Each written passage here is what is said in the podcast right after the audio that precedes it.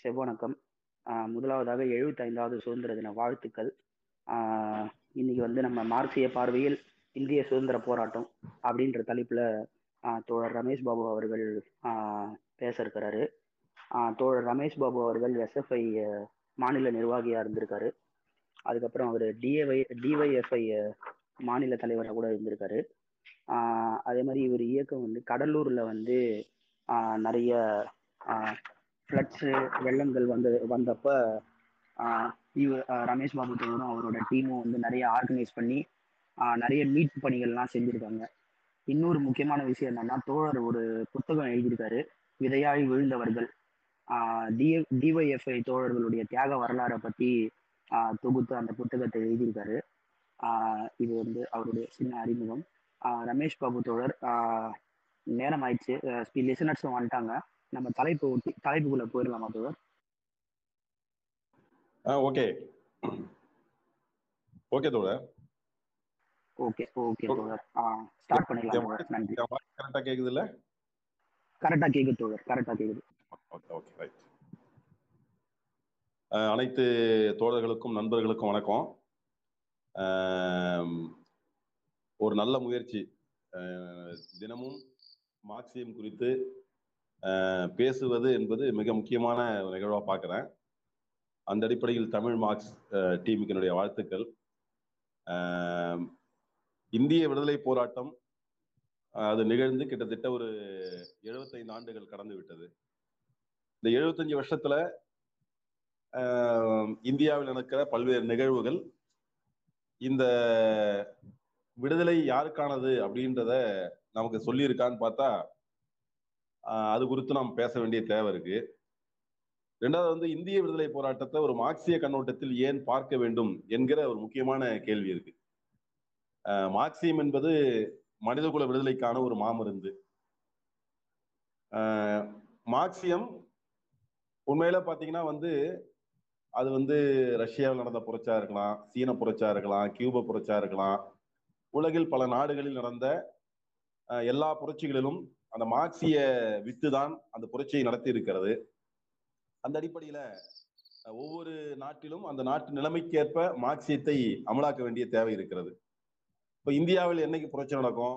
இந்திய புரட்சிக்கு வந்து மார்க்சியம் இப்படி உதவும்ன்ற ஒரு டிஸ்கஷன் ஓடிக்கிட்டே இருக்கு. மற்ற சமூகம் போல இந்திய சமூகம் அப்படியே பொருத்தி பார்க்க முடியுமா? ஒரு நோய் அப்படின்றதையும் நம்ம வந்து விவாதிக்க வேண்டிய தேவை இருக்கு. எனவே இந்திய விடுதலை போராட்டத்தை மார்க்சிய கண்ணோட்டத்தில் எடை போடுவது என்பது ரொம்ப முக்கியமானதா நான் பாக்குறேன் ஏன்னா இந்திய விடுதலை குறித்து நிறைய கண்ணோட்டங்கள் இருக்கு. நீங்க வந்து ஃப்ரீடம் அட் மிட் நள்ளிரவு சுதந்திர புத்தகம் டொமினிக் லேபி இருந்த புத்தகத்தை நீங்க படிச்சீங்கன்னா அது முழுக்க முழுக்க வந்து ஒரு ஆங்கிலேய கண்ணோட்டத்தில் அந்த புத்தகம் வந்து நிறைய விஷயங்கள் இருக்குன்றது வேற. அதே போல இந்தியாவில் பிரிட்டிஷ் ஆட்சி என்ற புத்தகம் நீங்க படிச்சீங்கன்னா அது வந்து ஒரு ஒரு அதாவது ஒரு ஒரு நக்சல் கண்ணோட்டத்தில் எழுதப்பட்ட வியூஸ் அந்த புக்குக்குள்ள இருக்கும். நீங்க இஎம்எஸ் நம்பூதிரிப்பாடோட இந்திய விடுதலை போராட்டம் படிச்சீங்கன்னா ஒரு புது வியூ வந்து கிடைக்கும். அப்ப இந்திய விடுதலை போராட்டத்தை நாம் வந்து முழுமையா திருப்பி பார்க்கின்ற பொழுது இந்திய விடுதலை போராட்டம் என்பது ஒரு நேர்கோட்டில் சென்றதில்லை. இந்த கத்தி இன்றி ரத்தமின்றி யுத்தம் ஒன்று வருதுன்னு பாட்டெல்லாம் பாடுறாங்க இல்லையா? ஏதோ வந்து கத்தி இல்லாம ரத்தம் இல்லாம இந்தியா விடுதலை கிடைச்சதுன்னு ஒரு ஒரு கற்பிதம் இருக்கு. முழுக்க முழுக்க அகிம்சை வழியில் வாங்கப்பட்ட விடுதலை என்கின்ற ஒரு கற்பிதம் இருக்கு. ஆனா உண்மையில் என்னன்னா இந்திய விடுதலை போராட்டம் என்பது நேர்கோட்டில் நிகழ்ந்தது கிடையாது. இந்திய விடுதலை போராட்டத்துக்குள் பல நீரோட்டங்கள் இருந்தது. வெறும் விடுதலைக்கான போராட்டம் மட்டும் நடக்கல. அதுக்குள்ள விடுதலை போராட்டத்திற்கு இணையாக சாதி எதிர்ப்பு போராட்டம் நடந்திருக்கு. மத திரட்டுதல் நடந்திருக்கு. பெண்களுக்கான போராட்டம் நடந்திருக்கு. சமூக சீர்திருத்த இயக்கம் மூன்றெழுந்து ரொம்ப வேகமா செயல்பட்ட காலமாகவும் இருக்கு. அப்ப விடுதலை போராட்ட வரலாறுக்குள்ள நம்ம வந்து இந்த அதாவது இது இருக்கு இல்லையா? தேசம்னா அப்படியே பல பேருக்கு வந்து உடம்பு முறுக்கேறும். தேசம்னு சொன்ன உடனே. முக்கியமானதான் முக்கியமானதுதான். ஆனா எப்படி போர்வெறி ரொம்ப டேஞ்சரோ மாதிரி தேசவெறி ரொம்ப டேஞ்சர் நான் பதிவு பண்ண விரும்புறேன். என்ன ஆயிடக்கூடாதுன்னா இந்திய விடுதலைக்காக நாம் வந்து பேசியதை படிப்பதை வெறும் விடுதலைக்கான போராட்டமா மட்டும் பார்த்துட்டோம் அப்படின்னா சிக்கல்ல மாட்டிப்போம். எனவே இந்திய விடுதலை போராட்டம் நடந்த இந்த நூறாண்டுகளில் அந்த நூற்றாண்டுகளில் விடுதலைக்கான போராட்டம் நடந்து கொண்டிருக்கிற அதே நேரத்தில் தான் அதன் ஊடாக இழையாக பல்வேறு போராட்டம் நடந்தது என்பதையும் சேர்ந்து பார்க்கின்ற பொழுதுதான் இந்திய சித்திரத்தை முழுமையாக புரிந்து கொள்ள முடியும். இன்ட்ரெஸ்டிங்கான விஷயம் என்னன்னா ஆயிரத்தி எண்ணூத்தி ஐம்பத்தி ரெண்டுல காரல் மார்க்ஸ் எழுதுறாரு. மார்க்ஸ் என்ன எண்ணூத்தி ஐம்பத்தி ரெண்டு நான் சொல்றது. ஆயிரத்தி எண்ணூத்தி ஐம்பத்தி ஏழுல முதல் விடுதலை போராட்டம் ஞாபகம் வச்சுங்க. அந்த முதல் விடுதலை போராட்டம் என்று சொல்லக்கூடிய மாபெரும் ஒருங்கிணைக்கப்பட்ட சிப்பாய் கழகத்திற்கு ஐந்து ஆண்டுகளுக்கு முன்பு மார்க்ஸ் எழுதுறாரு. அவர் என்ன எழுதுறாருன்னா இந்தியர்கள் முன்னேற்றத்தின் பலன்களை முழுமையாக பெற வேண்டுமெனில் பிரிட்டனின் முதலாளித்துவ ஆட்சி தூக்கி எறியப்பட்டு தொழிலாளி வர்க்க ஆட்சி அமைய வேண்டும் என்று அவர் எழுதுகிறார். இல்லைன்னா அடுத்து அல்லது இந்தியர்கள் தமது வலிமையை பெருக்கி பிரிட்டிஷ் அடிமை ஆட்சி முழுமையாக தூக்கி எறிய வேண்டும் என்று எழுதுறாரு நீங்க அப்படியே டேரிங்கா பாத்தீங்கன்னா நாற்பத்தி ஏழு விடுதலை கிடைச்சது ஆயிரத்தி எண்ணூத்தி ஐம்பத்தி ஏழு முதல் விடுதலை போராட்டம் ஆயிரத்தி எழுநூத்தி ஐம்பத்தி ஏழு சிராஜ் உத்தவுலா நடத்திய பிளாஸ்டிக் போர்.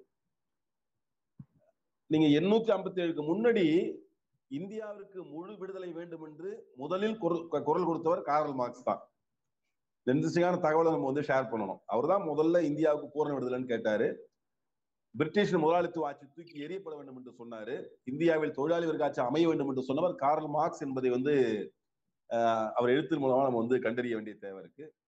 அதை வந்து நம்ம டிஸ்கஸ் பண்ணோம் நான் ஏற்கனவே சொன்னது போல ஒரு பக்கம் இந்திய விடுதலை போராட்டத்துல விடுதலைக்கான போராட்டம் நடந்த அதே நேரத்துல அந்த விடுதலை போராட்டம் கூட தேச விடுதலை போராட்டம் கூட ஒரே மாதிரி நடக்கல.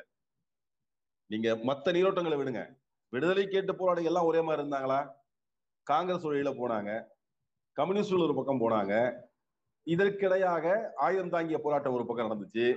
ஸோ அவங்களோட வியூல தான் இந்த மூமெண்ட் வந்து கொண்டு போனாங்க என்பது முக்கியமான விஷயம். ஸோ நீங்க விடுதலை போராட்டத்தை வந்து நாம் உள்வாங்கும் போது மிக முக்கியமாக காங்கிரஸ் கேரக்டர் பத்தி தெரிஞ்சுக்கிட்டு நம்ம வந்து பேச வேண்டிய தேவை காங்கிரஸ் கட்சி தான் ரொம்ப சாப்பா குத்துன ஆத்தன்டிக்கான விடுதலை போராட்ட கட்சி நம்ம பேசிட்டு இருக்கோம் இல்லையா? அப்ப காங்கிரஸ் பத்தி நாம் ஒரு மதிப்பீட்டுக்கு வர வேண்டிய தேவை இருக்கு. காங்கிரஸ் கட்சி சுதந்திர போராட்டத்தில் எண்ணூத்தி ஐம்பத்தஞ்சு எண்ணூத்தி எண்பத்தஞ்சில் துவக்கப்பட்ட பின்பு அது இந்தியாவில் இருந்த முதலாளி முதலாளிகள் நலனை பிரதிபலிக்கிற கட்சியா தான் இருந்துச்சு. பிரிட்டிஷ் ஏகாதிபத்திய எதிர்ப்பு என்பதன் அடிப்படையாக அரசியல் அணுகுமுறையா இருந்தாலும் அந்த அமைப்புக்குள்ள முற்போக்குவாதிகள் இருந்தாங்க பிற்போக்குவாதிகள் இருந்தாங்க மதவாதிகள் இருந்தாங்க எல்லா நீரோட்டங்களும் கலந்த ஒரு கலவையாக காங்கிரஸ் இருந்தது. லீட் பண்ண காந்தி அடிப்படையில் முதலாளித்துவ நலன்களை பிரதிபலித்தார். அது ஒன்றும் மாற்று கருத்தெல்லாம் கிடையாது. ஆனா அப்படி சொல்லிட்டு ஒமிட் பண்ற கேரக்டரா காந்தினா அது கிடையாது. அவருக்கு ஒரு தனி முத்திரை இருந்துச்சு. நீங்க இன்னும் கூட நீங்க விடுதலை போராட்டத்தை நீங்க பேக் டு போய் பார்க்க ஆரம்பிச்சீங்கன்னா ஆயிரத்தி தொள்ளாயிரத்தி பதினஞ்சுல தான் இந்தியாவுக்கு காந்தி வர காந்தி வந்த பின்புதான் காங்கிரஸ் மக்கள் இயக்கமா மாறுது.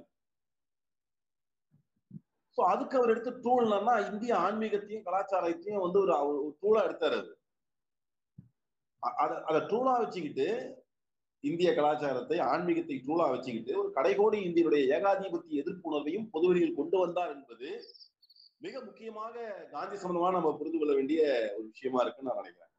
இந்த கேட்கிற தோழர்களுக்கு மாறுபட்ட கருத்தை தான் விவாதிக்கலாம் ஒன்றும் தப்பு இல்லை. என்னுடைய வியூ தான் நான் சொல்லிட்டு இருக்கேன். காந்தி வர்ணபேதத்தை ஆதரித்தாரா? ஆதரித்தார். அது மாற்று கருத்தெல்லாம் கிடையாது. சனாதானியா? சனாதானி. ஆனால் அப்படிப்பட்ட காந்தி தான் தீண்டாமைக்கு எதிராக கடுமையாக நின்றார் என்கிற அவ பேரு ஒரு ஒரு வியூ இருக்கு.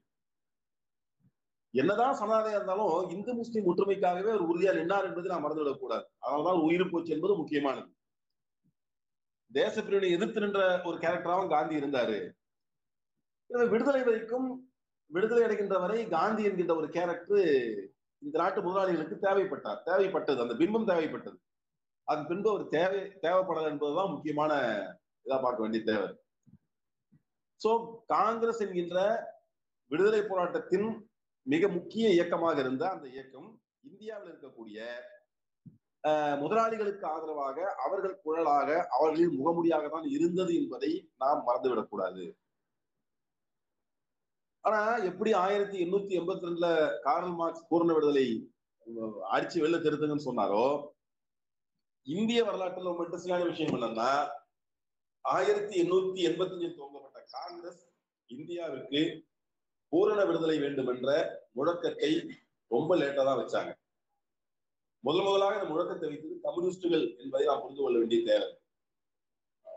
நான் இதை ஏன் ஷேர் பண்றேன்னா ஒரு நாடு விடுதலை பெற வேண்டும் என்றால் அந்த நாட்டை அடிமைப்படுத்தி இருக்கிற முதலாளித்துவ ஆட்சியின் மிச்ச சுச்சங்கள் முழுமையாக துடைத்தெறிய வேண்டும் என்கின்ற மார்க்சிய கண்ணோட்டத்தில் தான் கம்யூனிஸ்டுகள் இயங்கினார்கள். ஆயிரத்தி இருபதுல கம்யூனிஸ்ட் கட்சி துவக்கப்படுது இந்தியாவில். இருபத்தொன்னுல காங்கிரஸ் ஒரு அகமதாபாத் மாநாடு. அதுக்குள்ள எம் என் ராய் அபானி முகர்ஜி போன்றோர் அறிக்கை வடிவில் இந்த பூரண விடுதலை கேட்கறது மிகப்பெரிய இதாவது. காந்தியெல்லாம் ஷாக் அவரு. எல்லாம் இந்த பாருங்க. இந்த மாதிரி வேற காங்கிரஸ்ல அதிர்ச்சி. பிரிட்டிஷ்கார மொத்தமா வெளில போகணுமா அப்படின்னு சொல்லிட்டு. இருபத்தி ரெண்டுல பாருங்க கையால் நடந்த காங்கிரஸ் மாநாட்டுல சிங்காரவேல் பேசுறாரு. உலக கம்யூனிஸ்டுகளின் குரலாக நான் பேசுகிறேன்னு அவர் வந்து பேசுறாரு. அதுல அவர் சொல்றாரு நாடு முழு விடுதலை அடைய வேண்டும் அவர் பேசுறாரு.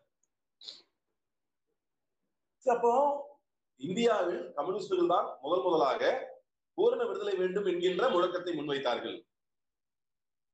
இன்னும் முக்கியமானது கம்யூனிஸ்டுகள் உருவாகி அந்த கட்சி இருபது தொங்க இருபத்தி ஏழுல தான் அமைப்பு சட்டம் உருவாக்குறாங்க. அதுல வந்து முழு விடுதலை கோரிக்கை வைக்கிறாங்க. ஆயிரத்தி முப்பத்தி ஒண்ணுல செயலுக்கான மேடைன்னு ஒரு டிராஃப்ட் வந்து வெளியிடுறாங்க. முசாபர் அகமது டிராஃப்ட் அதுலயும் முழு விடுதலை என்ற கோரிக்கை முன்வைக்கிறாங்க. இன்ட்ரெஸ்டிங் என்னன்னா காந்தி ரிஜெக்ட் பண்றாரு. இது வந்து நடைமுறை சாத்தியம் பண்றது நிராகரித்தார் காந்தி.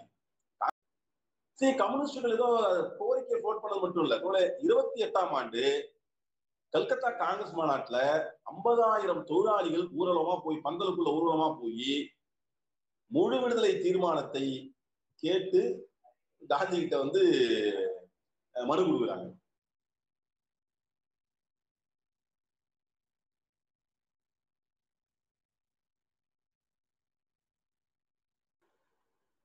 மிக முக்கியமாக கம்யூனிஸ்டுகள் அந்த கோரிக்கை வைப்பு அடிக்க பார்வையில் இந்த தேசத்தை பார்த்ததுதான். வெறும் எந்த அடிப்படையில் கோரிக்கை எழுப்பப்பட்டதுதான் முக்கியமானது கம்யூனிஸ்டுகள் என்ன கேட்டாங்கன்னா இந்தியாவில சுதந்திர இந்தியாவில் தொழிலாளிக்கும் விவசாயிக்கும் என்ன கிடைக்கும் என்கின்ற கேள்வியை முன்வைத்தார்கள்.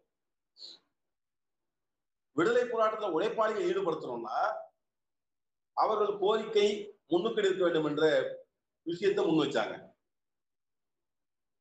தொழிலாளி விவசாயிகள் பிரச்சனையை கோரிக்கையை அங்கீகரிக்குமாறு காங்கிரசுக்கு கம்யூனிஸ்டுகள் வலியுறுத்தினாங்க. அதனாலதான் ஆயிரத்தி இருபதுல ஆயிரத்தி இருபதுல வந்து ஏஐடிசி துவக்கப்பட்டுச்சு. நீங்க இந்திய விடுதலை போராட்டத்தை வேற தளத்துக்கு கொண்டு போக கம்யூனிஸ்ட் முயற்சி எடுத்தார்கள் உதாரணத்துக்கு பாத்தீங்கன்னா ஆயிரத்தி இருபத்தி ஏழு இருபத்தி எட்டுல மட்டும் நூத்தி இருபத்தி ஒன்பது ஸ்ட்ரைக் நடத்திருக்கு இந்தியாவில். கிட்டத்தட்ட ஒரு லட்சத்தி முப்பத்தோராயிரத்தி அறுநூத்தி ஐம்பது பேர் பங்கெடுத்திருக்காங்க. ஆயிரத்தி இருபத்தி எட்டு ஏப்ரல்ல இருந்து இருபத்தி ஒன்பது மார்ச் வரை இருநூத்தி மூணு வேலை நிறுத்தங்கள் அஞ்சு லட்சம் பேர் பங்கெடுத்திருக்காங்க. ஆயிரத்தி இருபத்தி எட்டுல பஞ்சாப் பம்பாய் பஞ்சாலை தொழிலாளர்கள் ஆறு மாசம் ஸ்ட்ரைக் வங்காள ரயில்வே தொழிலாளர்கள் நாலு மாதம் ஸ்ட்ரைக் சணல் தொழிலாளர் கல்கத்தாவில் ஸ்ட்ரைக் மீன்ஸ் அது என்ன அர்த்தம்னா தொழிலாளிகள் தங்கள் வாழ்நிலைக்காக போராடுகின்ற அதே நேரத்தில் தேச கோரிக்கையும் சேர்த்தே முடங்கினால் என்பது நம்ம கவனிக்கின்ற விஷயமா இருக்கு என்பது மிக முக்கியமானது. தமிழ்நாட்டுல பாத்தீங்கன்னா நாகப்பட்டினம்ல திருச்சியில ஈரோட்ல சென்னையில ரயில்வே ஸ்ட்ரைக்கு பெரியார்லாம் ஆரம்பிக்கிறார் ஆயிரத்தி இருபத்தி மூணு நடந்த அந்த இருபத்தி ஆறு இருபத்தி ஏழு நடந்த போராட்டங்கள். இருபத்தி மூணுல தமிழ்நாட்டுல மேஜர் ரத்த சிங்காரவர்கள் தான் முதல் முதல்ல கொண்டாடுறாரு. முதல் மேஜர் அவர் கொண்டாடுறது தான். அதுல இருந்து துவங்கி பார்த்தீங்கன்னா ஆயிரத்தி முப்பத்தி ஆறுல கல்லிறக்க தொழிலாளர் போராட்டம் முப்பத்தி ஏழு கோவில் லட்சுமி போராட்டம் முப்பத்தி ஒன்பதுல அங்க கடலூர் மாவட்டம் நெல்லிக்குப்பம் சக்கரால போராட்டம் மதுரை போராட்டம் என்று ஒரு பக்கம் இந்திய தொழிலாளி வர்க்கம் அரசியல் அரங்கத்தில் மையப்புள்ளிக்கு வருவதற்கு கம்யூனிஸ்ட் ஒரு காரணமா இருக்காங்க. அதற்கு இணையாக இந்தியாவின் இன்னொரு முக்கிய வர்க்கமான விவசாய வர்க்கத்தை போர்க்களத்துல இறப்பதற்கான வேலையும் கம்யூனிஸ்டுகள் செய்யறாங்க அதுல முப்பத்தி ஆறுல அழிந்து விவசாய சங்கம் துவக்கப்படுது பாத்தீங்கன்னா கிட்டத்தட்ட பீகார்ல மேற்கு வங்கத்துல வங்கத்துல மேற்கு வங்கம் கிடையாது இப்ப. வங்கத்துல பஞ்சாப்ல சிந்து பகுதியில ஆந்திராவில மலபார்ல அசாம் சுர்மா பள்ளத்தாக்குல எக்கச்சக்கமான விவசாயிகள் போராட்டம் உண்டு அப்போ என்ன கம்யூனிஸ்ட்கள் என்ன ட்ரை பண்றாங்க இந்தியாவில் அப்படின்னா இந்த விடுதலை என்பது யாரோ முதலாளிகள் கிடைக்கக்கூடிய விடுதலை கிடையாது. நாட்டில் இருக்கிற விவசாயிகளும் விவசாய தொழிலாளிகளும் தொழிலாளர்களும் அவர்கள் உரிமையை பெறக்கூடிய விடுதலையா அந்த விடுதலை கிடைக்கணும் அப்படின்னு தான் கம்யூனிஸ்டுடைய பார்வை. அதுதான் வர்க்க பார்வைன்னு சொல்லுவாங்க கிளாஸ் பர்ஸ்பெக்டிவ் அதுதான் வர்க்க பார்வை எந்த வர்க்கம் இந்த நாட்டில் உழைக்கிறதோ அந்த வர்க்கம் விடுதலை பெற்ற பின்பு வாழ்க்கை சுபிச்சமாக வேண்டும். அதற்கு தான் விடுதலைன்ற இதை வச்சாங்க. இவ்வளவு போராட்டம் நடக்கிறப்பதான் வேற வழி இல்லாம காங்கிரஸ் வந்து சில டிமாண்ட்ஸ் வந்து அக்செப்ட் பண்றாங்க. இந்த விடுதலை போராட்டத்தோடு வர்க்க போராட்டம் இணைத்ததுதான் கம்யூனிஸ்டுகள் மிகப்பெரிய சாதனை. அதான் நம்ம புரிஞ்சுக்க வேண்டிய முக்கியமான விஷயம். விடுதலை போராட்டம் தனி ட்ராக்ல போய் விவசாயிகள் தொழிலாளிகள் வர்க்க போராட்டம் ஒரு ட்ராக்ல போறது சரி கிடையாது. ஏன்னா விடுதலை என்பது யாருக்காக என்ற கேள்வி உள்ள உடனே மிக தெளிவாக வர்க்க போராட்டத்தையும் விடுதலை போராட்டத்தையும் ஒன்றிணைக்கிற வேலையை கம்யூனிஸ்டுகள் செய்தது முக்கியமானது. இதுதான் மார்க்சிய பார்வையில் ஒரு தேச விடுதலையை புரிந்து கொண்டு அதில் தலையிடுவது முப்பத்தாறுலாம் நீங்க ஹிஸ்டரி படிச்சவங்க இன்ட்ரெஸ்டிங்கா இருக்கும். அதுல இருந்து முப்பத்தாறுல மாணவர் சங்கம் துவங்குது. வேதம் துவங்கி வைக்கிறாரு அகில இந்திய மாணவர் பெருமன்றம். முப்பத்தஞ்சுல வந்து அதுக்கு முன்னாடி முப்பத்தஞ்சு சென்னை மாநில கல்லூரியில ரேடிக்கல் யூத் கான்பரன்ஸ் அமீர் அதே காலத்துல முப்பத்தஞ்சு இளம் தொழிலாளர் சங்கம் துவக்குறாரு. முப்பத்தி அஞ்சுல சகோதர சமிதியின் சுந்தரையா வந்து ஆந்திராவில் துவங்குறாரு. பனாரஸ் யூனிவர்சிட்டியில ராஜேஸ்வரா வந்து இளம் கம்யூனிஸ்ட் லீக் உருவாக்க முப்பத்தி உருவாக்குறாரு. இப்படி நிறைய அமைப்புகள் இந்த காலத்தில் உருவாக்கப்படுவது மிக முக்கியமாக நாம் புரிந்து கொள்ள வேண்டிய தேவையா இருக்கிறது. அப்ப வெகு மக்களை திரட்ட வேண்டும் என்று சொன்னால் அவர்கள் பிரச்சனையை முன்னுக்கு வைத்து அவர்களை போராட்ட களத்தில் இறக்கி அவர்கள் போராட்டம் வெற்றி பெற வேண்டும் என்று சொன்னால் அந்த நாடு விடுதலை பெற்றால்தான் இந்த கோரிக்கை தீர்க்கப்படும். எனவே இந்த வர்க்க கோரிக்கைகளை முன்னெடுத்த வேண்டும் என்று சொன்னால் முன்நிபந்தனையாக இந்த தேசம் விடுதலை பெற்றிருக்க வேண்டும். எனவே விடுதலைக்காக போராடு என்கின்ற அந்த ஒரு கோட்டை கம்யூனிஸ்டுகள் முன்னிருக்கிறார்கள். இது ஒரு பக்கம் நடக்கிற இதே நேரத்துலதான் இந்தியாவில் மதத்திற்கு மதவாத திருத்தம் நடந்து கொண்டிருக்கிறது.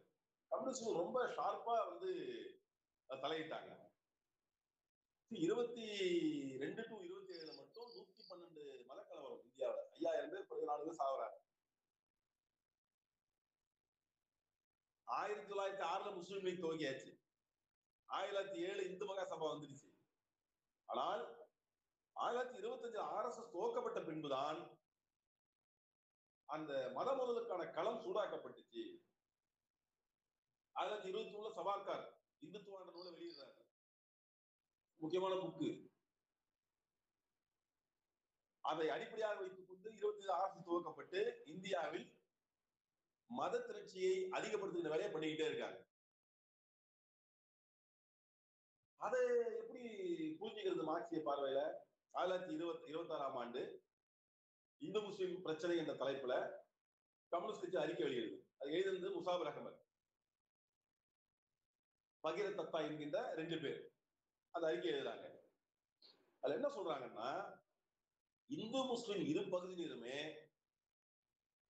இந்து முஸ்லிம் இரு பகுதியினருமே நிலப்பிரபுகள் உள்நாட்டு முதலாளிகள் வெளிநாட்டு முதலாளிகளால் பாதிக்கப்படுகின்றார்கள். எனவே அவர்கள் ஒன்றுபட்டு இருக்க வேண்டும். இந்த வியூ இருக்குல்ல இந்த பார்வை இருக்கு ரொம்ப முக்கியமானது.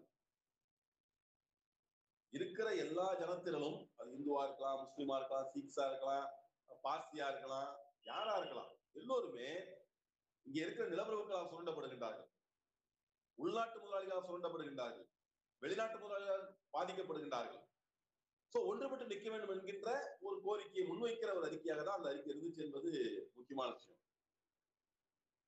ஏதோ கம்யூனிஸ்டுகள் போற சொல்லல. மதவாத அமைப்பில் மெம்பரா இருக்கிற யாரும் கம்யூனிஸ்ட் மெம்பரா இருக்க முடியாதுன்னு கட்சி தில்லா முடிவெடுக்கு ஃப்ரீடம் ஸ்ட்ரகிள் பாத்தீங்கன்னா இப்படி ஒரு ஸ்டாண்ட் இருக்கு நீங்க காங்கிரஸ்ல மதன் மோகன் மாளவியா இருந்தாரு பண்டிட் தீன்தயாள் இருந்தாரு முன்ஷி இருந்தாரு லாலாஜி பல பேர் இவங்க என்னன்னா மதமும் அந்த மதவாதத்தையும் ஏற்றுக்கொண்டுதான் காங்கிரஸ் இருந்தாங்க. காங்கிரஸ் எல்லாம் ஒண்ணும் கரெக்ட் பண்ணலாம்னா கம்யூனிஸ்டுகள் மதவாத அமைப்பில் இருப்பவங்க மெம்பரா இருக்கணும்னு அறிவிச்சு. சோ நீங்க மத பிரச்சனை மூன்று எழுந்த பொழுது மிக தெளிவாக நிலைப்பாடு எடுத்த இயக்கமாக இந்தியாவின் கம்யூனிஸ்ட் இருந்திருக்காங்கன்னா அது ஒரு தத்துவ அடிப்படை காரணம் புரிஞ்சுக்க வேண்டிய தேவை. இது ஒரு பக்கம் நடந்துகிட்டே இருக்கு. இன்னொரு பக்கம் பாத்தீங்கன்னா விடுதலை போராட்டம் நடக்கின்ற அதே காலகட்டத்தில் தான் சாதிய திரட்சிக்கு எதிரான ஸ்ட்ரகிள் நடக்குது. இப்போ நிறைய பேர் சொல்றாங்க. அதாவது வந்து கம்யூனிஸ்டுகள் வந்து கேஸ்ட் இஷ்யூக்கு எதிராக பேசுறதே கிடையாது. அவங்க வந்து இப்பதான் பேசுறாங்க. அது ஒரு ஃபேஷன் ஆயிடுச்சு. அதாவது இந்திய கம்யூனிஸ்டுகளை குற்றம் சாட்டுறது ஒரு ஃபேஷன் என்னன்னா அவங்க ஒன்றும் பெரிய புரிதலாம் இப்பதான் ஏதோ கொஞ்சம் பேசிட்டு இருக்காங்கன்னு சொல்லிட்டு. அது அல்ல. முன்ன பின்ன புரிதல பிரச்சனை இருப்பது வேறு. அது வந்து எல்லோரும் எல்லா அமைப்புகளும் எல்லா காலத்திலும் எல்லா தேர்ந்தெடுப்பா இருக்கணும் அவசியம் கிடையாது. மக்கள் இயக்கம் தான் சொல்லி தருது காலம் கற்றுக் கொடு- கற்றுக் கொடுத்து கொண்டே இருக்கிறது. இது ஆயிரத்தி முப்பதுல நான் சொன்ன செயல்முறைக்கான மேடைன்னு ஒண்ணு வெளியிட்டாங்க இல்லையா? அது ரொம்ப தெளிவா சொல்லிருக்காங்க. பிரிட்டிஷாருக்கு அடிப்படையும் அடிமைத்தனத்தை முழுமையாக ஒழிப்பது சாதிய முறைகளை அடிப்பது சாதிய சமத்துவமின்மை அனைத்து வடிவங்களிலும் முற்றாக அகற்றுவது. இந்த இலக்குக்காக தான் கம்யூனிஸ்ட் போறதா அவங்க சொல்றாங்க. சாதிய ஒழிப்புக்காக வலுவா குரல் கொடுத்த இயக்கம் கம்யூனிஸ்டுகள் தான் இந்தியாவில் சாதிய காரல் மார்க் சாதியம் குறித்து என்னெல்லாம் சொல்லியிருக்காரு? காரல் மார்க்ஸ் சாதி குறித்து எல்லாம் தெரியுமா? மார்க்சின் ஆஹ், மார்க்சும் எங்கெல்ஸும் எங்கே எழுதியிருக்கிறார்கள் இது இப்பெல்லாம் சில கே- கேள்வி வருது. நானோ டெக்னாலஜி பத்தி ஏன் எழுதுன்னு கேட்டா என்ன பண்றது? நானோ டெக்னாலஜி இப்போ வந்தது மார்க்ஸ் ஏங்க அதுக்கு சொல்லணும்னு கேட்டா ஒண்ணும் சொல்ல முடியாது. அவருக்கு கிடைத்த தரவுகளை வைத்துக் கொண்டு மிக தெளிவாக வழி காமிச்சிருக்காரு மார்க்சியம் வந்து அப்டேட் ஆகுறது. அது எழுதி முடிக்கப்பட்ட சூத்திரம் அல்ல. இயேசு சொன்ன பைபிளை மாத்த முடியாது. குரானை வந்து நீங்க எதுவும் மாற்றலாம் எழுத முடியாது. கொன்றுவான். பகவத்கீதைலாம் நம்ம போய் கையை வைக்க முடியாது. கொண்டு நிறுத்துவான் நம்மள. மார்க்ஸ் என்ன சொல்றாருன்னா நீ அப்டேட் பண்ணி என்னோட தத்துவத்தைன்ற. அதான சொன்னாரு. இது வரலாம் எல்லாம் எல்லாத்தையும் சொல்லிட்டான். பிரச்சனை என்னன்னா சொல்லி தலைகீழ மனுஷன் நிக்க வச்சா நேரம் நிக்க வச்சேன் அவ்வளவுதான். மார்க்சியத்துல அப்டேட் பண்ணிக்கிட்டு கேஸ்ட பத்தி மார்க்சிய இந்திய மார்க்சியர்கள் புரிந்து கொள்ள புரிந்து கொள்ள அதை எதிர்த்து குரல் கொடுக்க துவங்குறாங்க. ஆரம்பத்துல இருந்து ஆயிரத்தி முப்பதுகள் இருபத்தி ஆரம்பிச்சதுல இருந்து வர்க்க போராட்டம் நடக்கணும்னா சாதிய சமூகத்தில் ஒழியணுன்றத கம்யூனிஸ்ட் ரொம்ப தெளிவா புரிய வச்சிருந்தாங்க. இங்க கேரளா எடுத்தீங்கன்னா தோழர் ஏ கே கோபாலன் கிருஷ்ண பிள்ளை. அவங்கதான் முதல் முதலா தலித் மக்கள் குருவாயூர் கோயிலுக்குள்ள இட்டு போறாங்க. அதுக்காக போராடினாங்க. கண்டோத்தன் இருக்கிற கோயில் போராட்டத்தை வந்து கேரள ஏக கோபாலன் தான் லீட் பண்றாங்க பள்ளியம் என்ற இடத்துல தலித் மக்களுக்கான பொது பாதைக்காக ஈடி பாலன் தான் டி. பாலன் தான் போராடினாரு. இதனால கமல் ஆயிரத்தி தொள்ளாயிரத்தி முப்பதில் கம்யூனிஸ்டுகள் தாங்க தாக்கப்பட்டார்கள். திருவாங்கூர் சமஸ்தான கோயில் நுழைவு போராட்டம் வந்து சாதாரண போராட்டம் கிடையாது. வேற வழி இல்லாம சத்தமா வந்துச்சு அது. ஆந்திர நாட்டு கேரளா மட்டும் இல்ல ஆந்திராவுல. சுந்தர தலைமையில ஆயுர்வேத போராட்டம். கிணறுல குளிக்கிற இடங்கள்ல மக்கள் கொண்டு போய் நிக்க வச்சது. மகாராஷ்டிராவில வந்து ஆர்பி முறை தோழல் படிச்சிருப்பீங்க. அம்பேத்கர் ரொம்ப க்ளோஸ் அது. மகத்தான கம்யூனிஸ்ட் தலைவர். அந்த மகத் குல போராட்டம் இருக்கு இல்லையா? அது வந்து முறையோட கேரக்டர் அம்பேத்கர் தான் பேசிட்டு இருக்கோம். அவர் இணையாக நின்று போராடினவர் ஆர்பி முறை முறையவும் அம்பேத்கரும் இணைந்துதான் மனுஸ்மிருதி இருக்க போராட்டம் நடத்துறாங்க. ஆயிரத்தி முப்பதுல நாசிக் நகர்ல முறையவும் அம்பேத்கர் இணைந்துதான் ஆலைவழி போராட்டம் நடத்துறாங்க. ஒரு ஒரு கம்யூனிஸ்ட் முறை இங்க தமிழ்நாட்டில் ஒன்றுபட்ட தஞ்சையை சொல்லலாம். சோ நாம் அதாவது விஷயம் என்னன்னா சாதி சா- வ- வர்க்க போராட்டம் ரொம்ப முக்கியம். வர்க்கம் சாதியால் கட்டு க- கட்டுண்டு கிடக்கு இந்தியாவில். அப்ப வர்க்க போராட்டம் நடத்தணும்னா அதுக்கு முன்னிபந்தனையாக சாதி ஒழிப்பு இருக்கு. அதற்கு முன்பணியாக தீண்டாமை ஒழிப்பு இருக்கு. இதுவே கம்யூனிஸ்ட் தீண்டாமைக்கு எதிரான மிகப்பெரிய போராட்டத்தை நடத்தி கொண்டிருக்கிறாங்க அப்போ இந்திய உழைப்பாளி வர்க்கம் சாதியால் பிளவுண்டு இருப்பதை புரிந்து கொண்டுதான் நாம் திரட்டும் முடியை செய்ய வேண்டிய தேவை இருக்கு. இது வந்து மிக முன்பே விடுதலை போராட்டத்தில் ஆயிரத்தி இருபது இருபத்தி அஞ்சு இருபத்தி ஏழுகளில் முப்பதுகளில் கம்யூனிஸ்ட் ரொம்ப தெளிவா சொல்லிருக்காங்க புரிந்து கொள்ள வேண்டிய தேவை ஸோ காமெண்ட்ஸ்ல இது வரலாம். எல்லாம் ஏத்தரக்கமா தான் நம்ம பேசிக்கிட்டு இருக்கோம். நல்லா தான் பேசுறோம் அங்க ஆனா ஒரு பெரிய பார்ட்டியை டெவலப் ஆவதுக்கு என்ன காரணம் அப்படின்ற ஒரு முக்கியமான இது இளம் தோழலுக்கு இருக்கு. எல்லாம் நல்லா தான் தோழல் இருக்கு. ஆனா நம்ம வந்து பெரிய பார்ட்டியா நம்ம வளரலையே அப்படின்ற ஒரு மனக்குறை தோழலுக்கு இருக்கு. ஓகே. ஆனா எதோட சேர்த்து பார்க்க வேண்டியிருக்குன்னா இந்திய வரலாற்றில் முதல் முறையாக மனு போட்ட காங்கிரஸ் இயக்கம் இருந்த இடத்தில் பூரண விடுதலை வேண்டும் என்ற கோரிக்கையை வைத்தது கம்யூனிஸ்டுகள் என்பதை நம்ம முதல்ல சொல்லிருக்கேன் சோ இந்த இந்த இந்த பூரண விடுதலை என்பது பிரிட்டிஷ்காரனா அச்சுறுத்துது. இந்த உளவுத்துறை வந்து கம்யூனிஸ்ட் டெவலப்மெண்ட் பயங்கரமா இரிட்டேட் ஆகலாம் எனவே எடுத்த உடனே பெஷாவர் போல்ஸ்விக் சதி வழக்குன்னு ஒன்று போட்டோம் ஆயிரத்தி இருபதுல கட்சி துவங்குறோம். இருபத்தி ஒண்ணுல சதி வழக்கு. பெஷாவர் சதி வழக்கு. கொஞ்சம் பேர் போயிட்டு கம்யூனிஸ்ட் வெளில வராங்க. எங்க இருந்து வராங்க. ரஷ்யா போயிட்டு வரவங்க வழியில பிடிச்சிட்டான். அப்புறம் கொஞ்சம் லூஸ்ல விட்டான். திருப்பி ஆயிரத்தி இருபத்தி நாலுல கான்பூர் சதி வழக்கு. முசாவர் அகமது சிங்கார் உட்பட கிட்டத்தட்ட ஒரு பதிமூணு பேர்ல கேஸ் போட்டு ஆஹ், அடக்குமுறை. அடுத்து பாத்தீங்கன்னா இருபத்தி ஒன்பதுல மீரத் சதி வழக்கு. தொடர்ந்து கேஸ் கம்யூனிஸ்டுகள் மேல.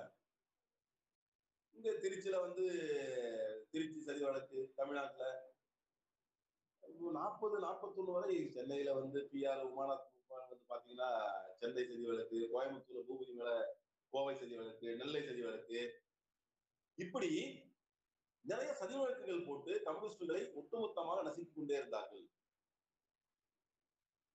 ஆஹ் தோழர்கிட்ட சொல்லிட்டு நான் கடலூர் மாவட்ட கம்யூனிஸ்ட் இயக்க வரலாறு தான் எழுதி முடிச்சோம். செங்கொடி கடலூர் மாவட்ட செங்கொடி இயக்க வரலாறு திருநாகரி மாவட்டம். நானும் எட்டாம் வருஷத்தோட இறங்கி எழுதுவேன் ஸோ நான் எங்க மாவட்டத்தில் டாக்குமெண்ட் தேடி எல்லா ஊருக்கும் போன கோவில பார்த்து பேசினேன்.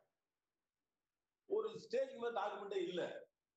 அப்பதான் நெல்லிக்குப்பு தோழர் சொன்னார் இல்லைங்க அப்பெல்லாம் எதுவும் வைக்க மாட்டோங்க. போலீஸ் வருவாங்க. எங்களுக்கு அப்பப்ப டிஸ்போஸ் பண்ணுவோம்னாங்க. ஏன்னா மாட்டிப்போம் அப்படின்ட்டு நீங்க ஆவணங்களே வைக்க முடியல. தொடர்ந்து வேட்டையாடு ஏன் இந்தியா விடுதலை பெற்ற பின்பு காங்கிரஸ் கட்சி நம்ம இந்தியாவில் இந்தியாவுல இந்த கம்யூனிஸ்ட் மீது தடை சட்டம் கொண்டு வரலையா? எனவே இது ஒரு முக்கியமான விஷயமா நான் பார்க்க வேண்டிய தேவை. ஆனா இந்திய வரலாற்றில் எப்பயுமே கம்யூனிஸ்டுகள் வர்க்க போராட்டத்தை பின்னுக்கு விடவே இல்லை. நீங்க வரலாற்று திரும்பி பாத்தீங்கன்னா தொபாக்கா தோபாகான்னு சொல்லுவாங்க வங்கத்துல. மிகப்பெரிய போராட்டம். இருபத்தி ரெண்டு பேர் பலி கொண்ட போராட்டம். புன்னப்புற வயலாறுல கிட்டத்தட்ட ஆயிரம் பேர் செத்து போன அந்த பிரம்மாண்டமான போராட்டம். நூறு பேர் பலியான ஓரளி ஆதிவாசி மக்கள் போராட்டம். சுர்மா பள்ளத்தாக்கு போராட்டம் தெலுங்கானா போராட்டம் டெல்டா போராட்டம் பாத்தீங்கன்னா இந்தியாவை விவசாய தொழிலாளி வர்க்கத்தினுடைய பாத்திரத்தை முன்னிறுத்த வேண்டும் என்று கம்யூனிஸ்டுகள் நடத்தி இருக்கிற தொடர் போராட்டம் இருக்கு இல்லையா? அது வர்க்க பார்வையின் விளைவாக வந்தது. அந்த வர்க்க பார்வை தான் மார்க்சியம் சொல்லிக் கொடுத்தது. இங்க வந்து இந்தியா இந்திய விடுதலை போராட்டத்துல நாற்பத்தி ரெண்டு உங்களுக்கு தெரியும் வெள்ளையனே வெளியேறிய இயக்கம்.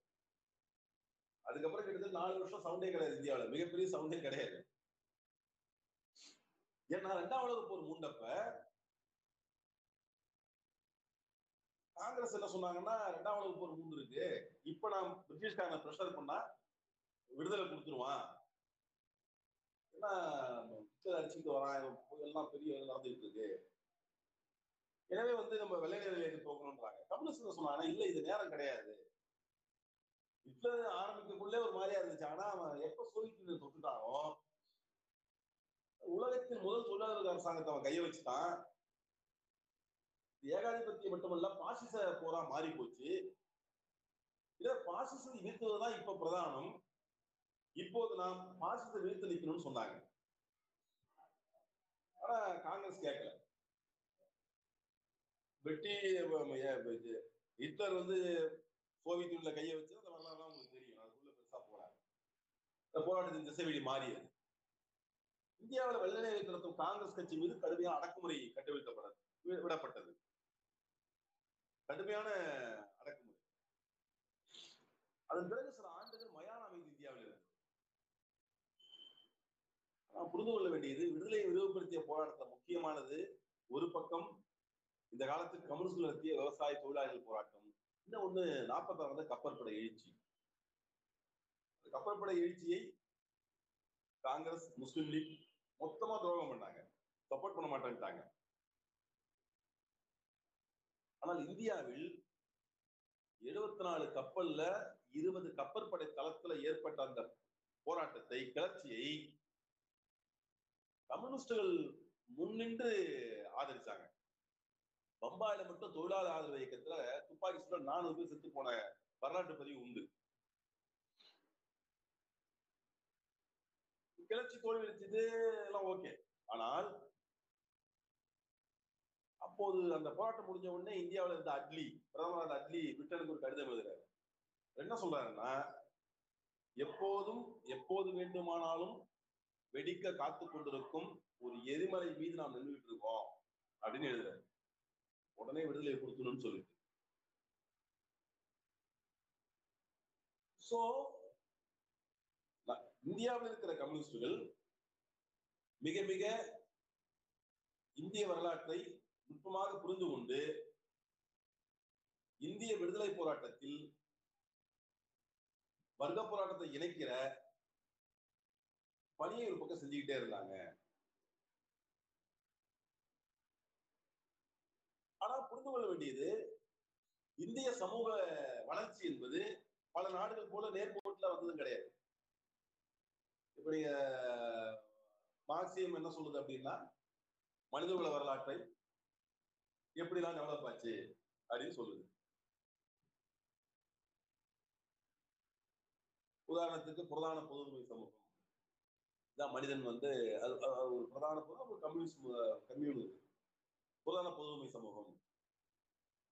அதன் பின்பு ஆண்டான் அடிமை சமூகம். அதன் பின்பு நிலப்பிரபுத்துவ சமூகம்.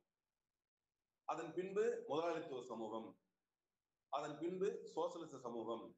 இறுதியாக கம்யூனிஸ்ட் சமூகம். இது ஒரு வ- வ- சமூக மாற்றத்திற்கான படிகளாக மார்க்சியம் சொல்லியிருக்கு. ஆனா இந்த நேர்கோட்டை இந்தியாவை நீங்க பொருத்த முடியாது பொருத்தக்கூடாது ஏன்னா நிலப்பிரபுத்துவ சமூகத்தை ஒட்டுமொத்தமாக வீழ்த்தி விட்டு அங்கே முதலாளித்துவம் நின்றது. நிலப்பிரபுத்துவத்தின் ரத்த சகதியில் தான் முதலாளித்துவம் உழைத்து நின்றது. ஆனால் இந்தியாவின் நிலைமை வேறு. இந்தியாவில் நிலப்பிரபுத்துவமும் முதலாளித்துவமும் கைகோர்த்து கொண்டன. அப்படி கைகோப்பதற்கு அடிப்படை காரணியா சாதி இருந்துச்சு. முக்கியமானது. நீங்க நிலப்பிரபுக்களை வீழ்த்தி விட்டு அந்த இடத்துக்கு வர வேண்டிய முதலாளித்துவம் நிலப்பிரபுக்களோட காமனிசம் அடிப்படையான காரணம் இந்தியாவில் இருந்த பிரத்யேக சாதி என்கின்ற அமைப்பு என்பதை நாம் மறந்துவிடக்கூடாது. ஏன்னா இந்தியாவில் இருக்கிற வர்க்கம் சாதியால் நிரப்பப்பட்டிருக்கிறது. சாதி வர்க்க ஒற்றுமையை சிதைக்கிறது. திருப்பி ரிமைண்ட் பண்றேன். வர்க்க போராட்டத்திற்கு சாதிய போராட்டம் முன்னுமதனையா உள்ளது. அதன் துவக்க பிள்ளையா தீண்டாமை போராட்டம் இருக்குது. நடத்த வேண்டிய தேவை இருக்கிறது. அப்ப இந்தியாவில வந்து புரட்சி நடந்துதான் சாதி ஒழிஞ்சிருமா? அப்படின்னு சில கேள்வி இருக்கு அது ரொம்ப சும்மா தமாசா கேட்கறது தான் அதெல்லாம் நடக்காது. நாட்டில் புரட்சி நடந்த காரணத்தினாலே அங்க கடவுள் எல்லாம் போயிடுமா? அதான் கிடையாது. ஒரு நாட்டில் புரட்சி நடந்த காரணத்தினால அங்க வந்து சாதி இல்லாம போயிடுமா? அது ஒரு நீண்ட ஸ்ட்ரகிள் எனவே வர்க்க ஒற்றுமையை சிதைக்கிற சாதிய கட்டுமானத்திற்கான போராட்டம் மிக முக்கியமா இருக்கு என்பது இந்தியாவினுடைய மாற்றியர்கள் பார்வையா இருக்க வேண்டிய தேவை இருக்கிறது. அப்படிதான் இருக்கு என்பது முக்கியமானது. எனவே இந்திய அரசாங்கத்துடைய வர்க்கத்தன்மையை நிர்ணயிப்பதில் தான் மார்க்சிய பார்வை முக்கியமானது. இந்திய கம்யூனிஸ்ட் என்ன சொல்றாங்க? இந்தியாவை யார் ஆள்வது? நம்ம பேர் வேணா சொல்லிக்கலாம். மோடி ராஜீவ்காந்தி மாத்திக்கலாம். ஆனா இந்தியாவை ஆளுகின்ற வர்க்கம் எதுன்னு பாத்தீங்கன்னா இந்தியாவை ஆளுகின்ற வர்க்கம் பெருமுதலாளிகள் தலைமையிலான பெருமுதலாளிகள் தலைமையிலான நிலப்பிரபுத்துவ முதலாளித்துவ வர்க்கம் தான் ஆட்சி செய்கிறது. நிலப்பிரபுத்துவ முதலாளித்துவ வர்க்கம் ஆட்சி செய்கிற காரணத்தினால்தான் நில உடைமையின் எச்சங்களான பெண்ணடிமைத்தனம் தொடர்கிறது. நில உடைமை சமூகத்தினுடைய மூளையில் அண்டி கிடக்கிற சாதி ஆதிக்க மனோபாவம் தொடர்ந்து கொண்டிருக்கிறது. எனவே நிலப்பிரபுத்துவ சமூகமும் வீழாமல் முதலாளித்துவம் முழுமையாக வளர்ச்சியடையாத ஒரு கட்டத்தில் தான் இந்திய சமூகம் தத்தளித்துக் கொண்டிருக்கிறது. இந்த புரிதல் மிக முக்கியமான கேள்விகளை எழுப்புது. எனவே இந்திய விடுதலை போராட்டத்தை நாம் ஒட்டுமொத்தமாக புரிந்து கொள்ள வேண்டும் என்று சொன்னால் அல்லது மார்க்சிய பார்வையில் புரிந்து கொள்ள வேண்டும் என்று சொன்னால் இந்திய விடுதலை போராட்டத்தினுடைய பல போக்குகளை காண வேண்டிய தேவை இருக்கிறது. அம்பேத்கர் பத்தி பல விமர்சனம் பண்றாங்க. அம்பேத்கர் விடுதலை விடுதலைக்கு பெரிய முக்கியத்துவம் தரல. ஏன் தரணும்னு கேட்டாரு. அவரு ஏன் நான் ஓகே எல்லாம் கரெக்ட் நான் விடுதலை நான் நான் எனக்கு சில டார்கெட் இருப்பான் நாட்டில் இருக்கிற அன்னைக்கு முப்பது கோடியில் ஆறு கோடி திட்ட தகாதம் அவனை மனுஷன் மதிக்க மாட்டேன். நான் அவனுக்காக போராடுறேன் விடுன்னு நான் அவனுக்காக போராடுறேன் விட்டுருங்க அம்பேத்கரை விடுதலை போராட்ட ஒட்டுமொத்த விலக்கொலியில் பார்க்கின்ற பொழுது பெரிய அளவுக்கு விடுதலை போராட்டம் நடத்தாத மாதிரி பேச ஆரம்பிச்சா சிக்கல். இன்னும் சொல்ல போனால் விடுதலை போராட்டத்தின் முக்கிய காரணியா இருந்தா ஒரு காரணத்தையும் அவர் கையில் எடுத்திருந்தாரு. அவருக்கு ஒரு எல்லை வகுத்துக் கொண்டார். நீங்க ஜோதிபாய் போலேவா இருக்கலாம் சாவித்ரி போலே எடுத்து எடுத்துங்க. சாவித்திரி போல தான் முதல் பெண்களுக்கான பள்ளியை துவக்கணும் அவருக்கு ஒரு ப்ராஜெக்ட் இருந்துச்சு. பெண்கள் படிக்க வேண்டும். பெண்கள் கல்வி கற்க வேண்டும். இன்ட்ரெஸ்டிங் என்னன்னா இந்தியாவில வந்து விடுதலை பெற்ற பின்பும் கூட நூறு பேர் படிச்சிருந்தா அதுல பதினோரு பேர் கூட பெண்கள் இல்லாத தான் இருந்துச்சு. பெரிய மெக்காலே ஆயிரத்தி எண்ணூத்தி ஐம்பத்தி மூணு மெக்காலே இந்தியாவுக்கு வந்த பின்பு இந்திய கல்வியை பரவ பரவலாக்குவதாக அறிவித்த பின்பும் கூட ஒன்றும் பெரிய கல்வி மாற்றம்லாம் வந்துல என்பது முக்கியமானது.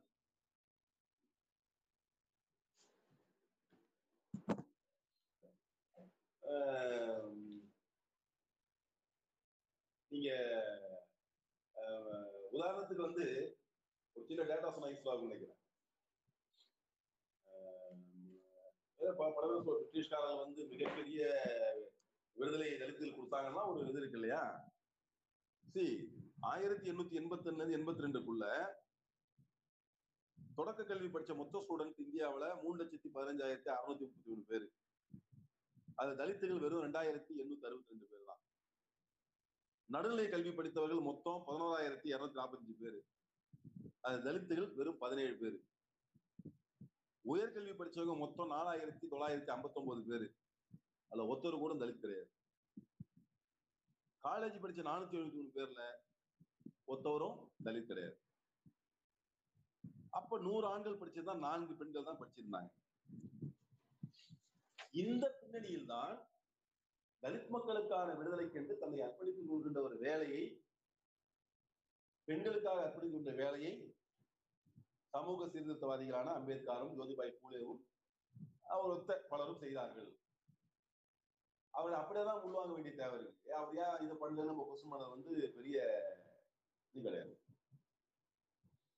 அதே போல இன்னொரு பக்கம் சமூக சீர்திருத்த இயக்கங்கள் ஆஹ் இவ்வளவு பெரிய சங்கங்களுக்குள்ள அவங்களுக்கும் பணி இருந்துச்சு. நீங்க வந்து இந்து இந்து இந்து மதம்னா இந்து மதம் அப்படியே ஒற்றை மதம் தான் கிடையாது. இந்து மதமே இந்துன்ற வார்த்தையை பிரிட்டிஷ்கார வச்சது நமக்கு தெரியும். அதுக்குள்ள நிறைய மோதல்கள் இருந்துச்சு. இந்து சமூகத்தை சீர்திருத்த வேண்டும் அதுக்குள்ளே குரல்கள் எழுந்தது. அது ஒரு முக்கியமான நீரோட்டமா இருந்தது என்பதுதான் முக்கியமானது. இன்னொரு பக்கம் ஆயுதம் தாங்கிய குழுக்கள். நீங்க பகத்சிங் ஸ்டோரி ரொம்ப இன்ட்ரெஸ்டிங்கான ஸ்டோரி இல்ல. பகத்சிங் வந்து நவஜவான பாரத் சபான்னு ஒண்ணு ஆரம்பிக்கிறாரு. அவரு க- கம்யூனிஸ்ட் இலக்கியில படிச்ச உடனே அமைப்பு பேரே மாத்துறாரு. இந்துஸ்தான் சோசியலிஸ்ட் ரிபப்ளிக் ஆர்மின்னு மாத்துறாரு. சோசியலிஸ்ட் அந்த வார்த்தையை முன்வைக்கிறாரு. ஆஹ் தத்து சுகதேவ் ராஜகுரு எழுதிய கடிதங்கள் வந்திருக்கு. தமிழ்ல கூட ஆஹ் எங்காவது எப்போதாவது நினைத்து பார்ப்போமா தலைப்பு புக் வந்து அதாவது இந்திய அரசாங்கம் நூறா இந்திய விருது ஐம்பதாம் பொன்விழா ஆண்டுக்கு போட்டாங்க. புக் வெளியிட்டாங்க. கடிதங்களை படிக்கிறப்ப நம்ம ஆச்சரியமா இருக்கு. அவங்களுடைய அவங்களுடைய அந்த அந்த தத்துவ சேஞ்ச் கொஞ்சமா தெரியுது. பகத்சிங் சொல்றாரு. நான் எப் முதல்ல லெலினை சந்திச்சிருந்தா லெலின் புத்தகத்தை படிச்சு படிச்சு சொல்றாரு சந்தித்த என்னுடைய போராட்ட பாதை வேற மாதிரி போயிருக்கு. சோ இந்திய சமூகத்தில் ஆயுதம் தாங்கிய போராட்டம் நடந்ததும் ஒரு முக்கியமானது. ஸோ இது எல்லாம் சேர்ந்ததுதான் இந்திய விடுதலை போராட்டம் என்கின்ற ஒட்டுமொத்த புரிதலோடு பார்க்க வேண்டிய தேவை. இருக்கிறது அப்ப தொடர்களே நீங்க வந்து ஒரு ஒரு நாட்டின் விடுதலையை எந்த அடிப்படையில் எடை போட வேண்டும் என்று நாம் முடிவு செய்து நமக்கு ஒரு டூல் நம்ம எடுத்துக்கணும்னு வச்சுக்கோங்க. நீங்க வந்து ரொம்ப இன்ட்ரெஸ்டிங்கான சமூகம் இந்திய சமூகம். ஒரு கிராமத்தை எடுத்துக்குமே அப்புறம் சமூகத்துக்கு போவோம். ஒரு கிராமத்தை நீங்க எத்தனை கண்ணாடி போட்டு பார்க்கலாம்ன்றீங்க தண்ணி இந்த கண்ணாடியை போடுங்க. நான் சொல்லுவேன் எல்லாம் கையில இந்த கண்ணாடி எடுத்து கை- கண்ணுல போடுங்க தண்ணி அப்படின்ற கண்ணாடியை கண்ணுல போட்டு ஒரு கிராமத்துல தண்ணின்ற கண்ணாடி வழியா பாத்தீங்கன்னா குளத்துல யாரு மீன் யார் எடுக்கிறா? குளம் எந்த பகுதியில இருக்கு? வீட்டுல மொத்தம் எவ்வளவு பம்பு செட் இருக்கு? அது எந்த சமூகத்துக்கு அதிக பம்பு செட் எத்தனை வீட்டுல அடி பம்பு இருக்கு? எத்தனை வீட்டுல மோட்டார் இருக்கு? விவசாயம் எடுத்து பாருங்க. ரொம்ப ஆச்சரியமா இருக்கும். சரி அந்த கண்ணாடியை கைட்டுருவோம் கோயில் அப்படின்ற சாமின்ற கண்ணாடி எடுத்து போடுங்க. ஒரு கோயிலில் தலைக்கட்டு யாரு கட்டுறாங்க? யாருக்கு அங்க கரக மரியாதை கிடைக்குது?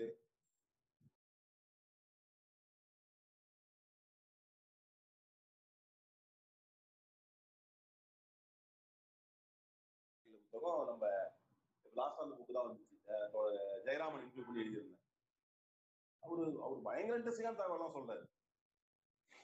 அவருக்கு வேலை செய்த கோயிலை பத்தி அவர் சொல்லும்போது அதை சொல்றாரு. கோயில் வந்து மிகப்பெரிய ஆதிக்க இடங்கன்ற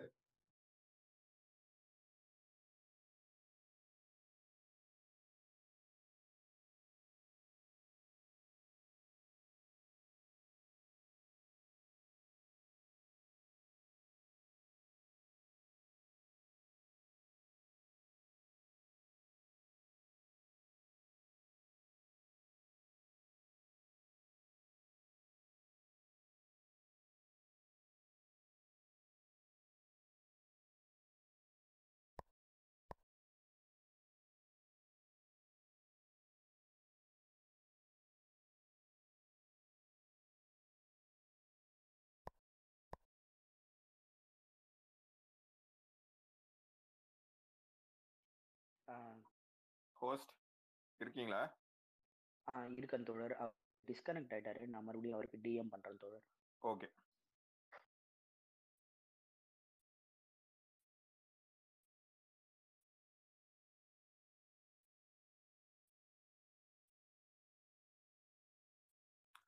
ஓகே. தோழர்கள் அனைவருக்கும் வணக்கம். அவர் மெயின் ஸ்பீக்கர் அவர் கொஞ்சம் தொழில்நுட்ப கோளாறு அவர் திரும்பி வரட்டும் வந்துடட்டும் அது வரைக்கும் வந்துட்டு ஒரு அறிவிப்பு. அதாவது இப்போ பார்த்தீங்கன்னா தமிழ் மார்க்ஸ் நாங்கள் உங்களுக்கு தெரியும். நிறைய வந்து ரெகுலராக வர லிஸ்னஸ் நீங்கள் பேர் இருக்கீங்க. ஸோ இப்போ வந்துட்டு புதுசாக ஒரு தோழர் வந்துட்டாரு. தோழர் பேசலாம்.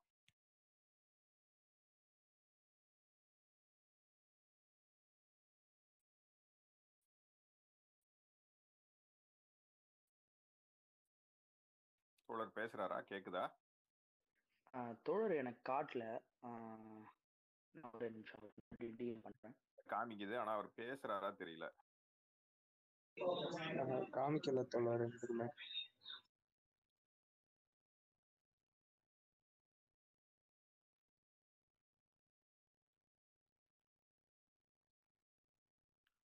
ஓகே.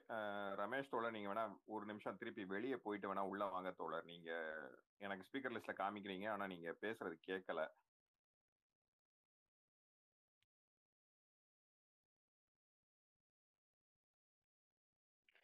மார்க்ஸ் தோழர் நீங்க ஏதோ சொல்லிட்டு இருந்தீங்க சொல்லுங்க. நான் அவருக்கு டிஎம் பண்றேன் சரி ஓகே. தமிழ் மார்க்ஸுக்கு தமிழ் மார்க்ஸ் டாட் ஆர்குங்கிற வெப்சைட் ஓப்பன் பண்ணியிருக்கோம் நண்பர்களே தோழர்களை. இதில் வந்துட்டு எங்களுடைய முன்னெடுப்புகள் அனைத்தும் ட்விட்டர் ஸ்பேஸில் ஆக்டிவாக இருக்கும் கிளப் ஹவுஸில் ஆக்டிவாக இருக்கும். அதோட ஸ்பாட்டிஃபை ஆங்கர் எஃப்எம் இதுல எல்லாம் வந்துட்டு நான் இங்கே நடக்கின்ற நிகழ்வுகள் அனைத்தையும் ரெக்கார்ட் பண்ணி உங்களுக்கு பாட்காஸ்டாக போட்டுட்ருக்கோம்.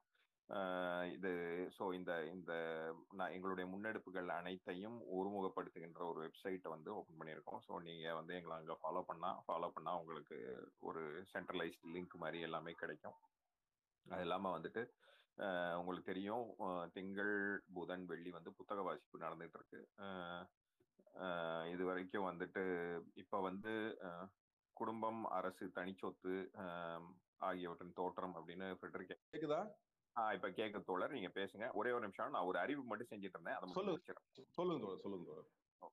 ஆஹ் அந்த புத்தகத்தை படிச்சுட்டு இருந்தோம் தோழர். அதை கண்டினியூ பண்ணுவோம். அதோட வந்துட்டு நேத்து வந்து ஒரு பைலட்டா வந்துட்டு இது ஃபிலாசபி ஃபிலாசபி கம்யூனிஸ்ட் ஃபிலாசபி அப்படிங்கிற புக்கு ஜார்ஜ் பொலிட்சர் எழுதிய புக்கு அதையும் நேற்று வந்து படிக்க ஆரம்பித்தோம் அதுக்கு ரெஸ்பான்ஸ் நல்லா இருந்துச்சு. ஸோ ரெண்டு புக்கையும் வந்து ஒரு செஷன் ஒரு ஒரு ஆல்டர்னேட் செஷனில் அந்த புக்ஸ் ரெண்டையும் படிக்கலான்னு இப்போ ஒரு முன்னெடுப்பு தோழர். ஸோ எங்களோட இணைப்பில் இருங்கள். நாங்கள் ட்வீட் பண்ணுறோம் ரமேஷ் தோழர் நீங்கள் கண்டினியூ பண்ணுங்க தோழர்.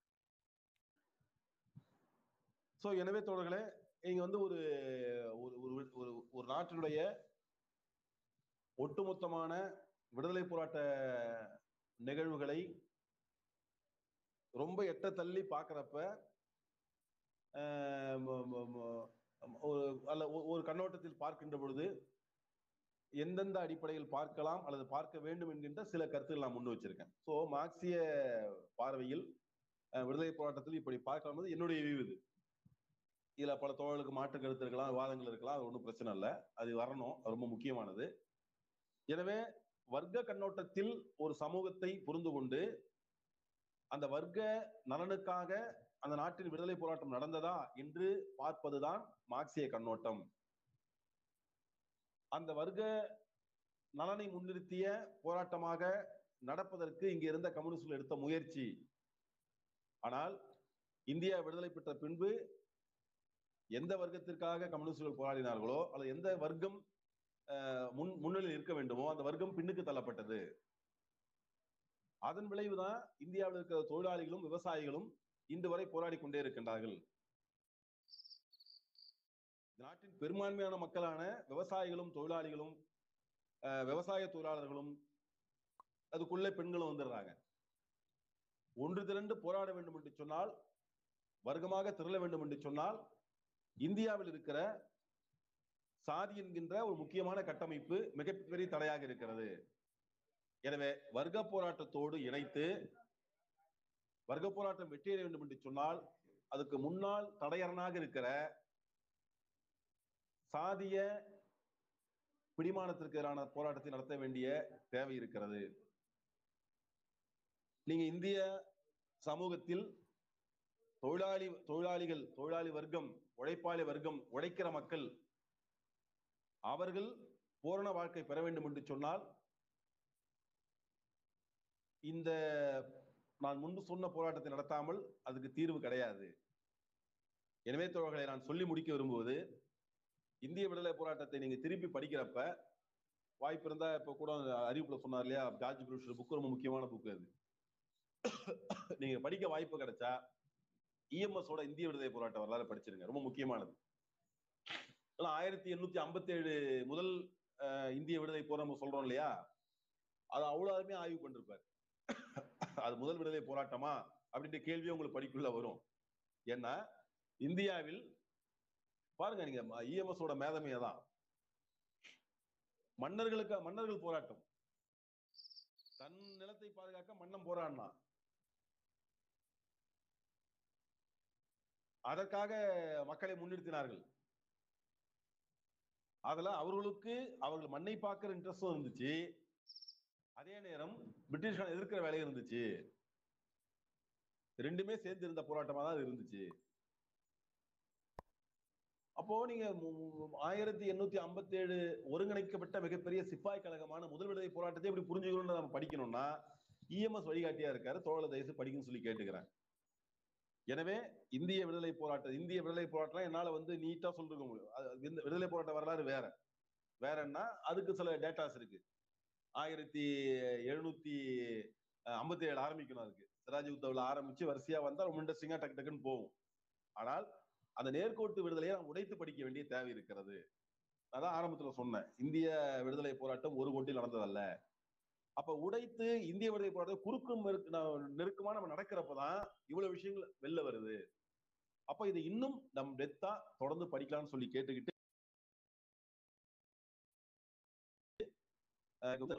நன்றி.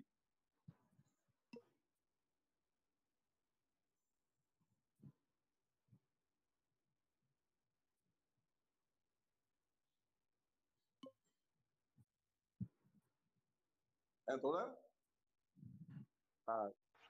தோழர் நீங்க பேசுறது பேசுங்க தோழர். தோழர். நடுவுல ஏதோ இதுவா இருந்து இப்ப பேசுங்க தோழர். இல்ல மறுபடியும் தோழர் கனெக்டிங் போயிட்டாரு.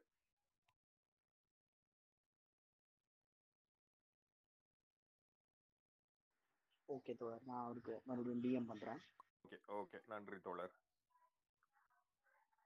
ஸோ தோழர் வந்துட்டு கிட்டத்தட்ட அவருடைய உரையின் முடிவுக்கு வந்து விட்டார். ஸோ மறுபடியும் வந்துடட்டும் தோழர். வந்த உடனே ரிக்வெஸ்ட் வந்திருக்கு. ஹோஸ்ட் தோழர் ரிக்வெஸ்ட் கொடுத்துருக்காரு அக்செப்ட் பண்ணுங்க. ஆட் பண்ணிட்டேன் ஆட் பண்ணிட்டேன் தோழர். ரமேஷ் தோழர் அஹ், நாங்க பேசுறது கேக்குதா? ஓகே தோழர். தோழர் இப்ப கேள்வி பதில் போயிடலாமா ஓகே சரி ஹோஸ்ட் நீங்க நீங்க பண்ணுங்க சாரி ஓகே ஓகே தோழர். ரொம்ப நன்றி ரமேஷ் தோழர் ஒரு சிறந்த உரைக்கு. அதாவது வரலாறு வந்து நிறைய மறைக்கப்பட்டிருக்கு. நம்ம படிச்சதுலேருந்து நம்ம சுதந்திர போராட்டத்தை வந்து ஒரு கிரே ஏரியாவாக தான் நான் பார்க்குறேன். தகவலுக்கு வந்து ரொம்ப நன்றி. கீழே இருக்கிற தோழர்கள் உங்கள் கியூஎன்ஏ வந்து நீங்கள் ரெக்வஸ்ட் கொடுங்க அக்செப்ட் பண்ணுறேன் உங்க கேள்விகளை கேட்கலாம். இல்லைன்னா நீங்க டிஎம் பண்ணுங்க. எனக்கு பண்ணுங்க. இல்லைன்னா கோ ஹோஸ்ட் கூட பண்ணுங்க. ரெண்டு பேரும் டிஎம் ஓப்பன் நீங்க கேள்விகளை கேட்கலாம் தோழர்களே. டிஎம் ஆ, திவாகரன் தோழர் உங்களுக்கு என்ன கேள்விகள் இருக்கா? டிஎம்னா என்ன? டிஎம்னா என்ன? டைரக்ட் மெசேஜ் சொல்ல டைரக்ட் மெசேஜ் தனியா? இண்டிவிஜுவலா பண்றது. Direct message okay Ashok Kumar தோழர் நீங்க ஸ்பீக்கர் வந்திருக்கீங்க. உங்க கேள்விகளை கேட்கலாம் இல்லைன்னா உங்க கருத்துக்கள் இருந்தா பகிரலாம் தோழர்.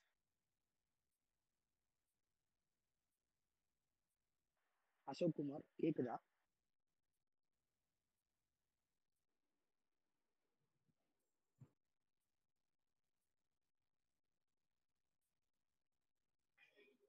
தோழர் எனக்கு ஒரு கேள்வி இருக்கு. தோழர் ஆ ஓகே இதுக்கு முன்னாடி தோழர் குறிப்பிட்டது வந்து இப்போ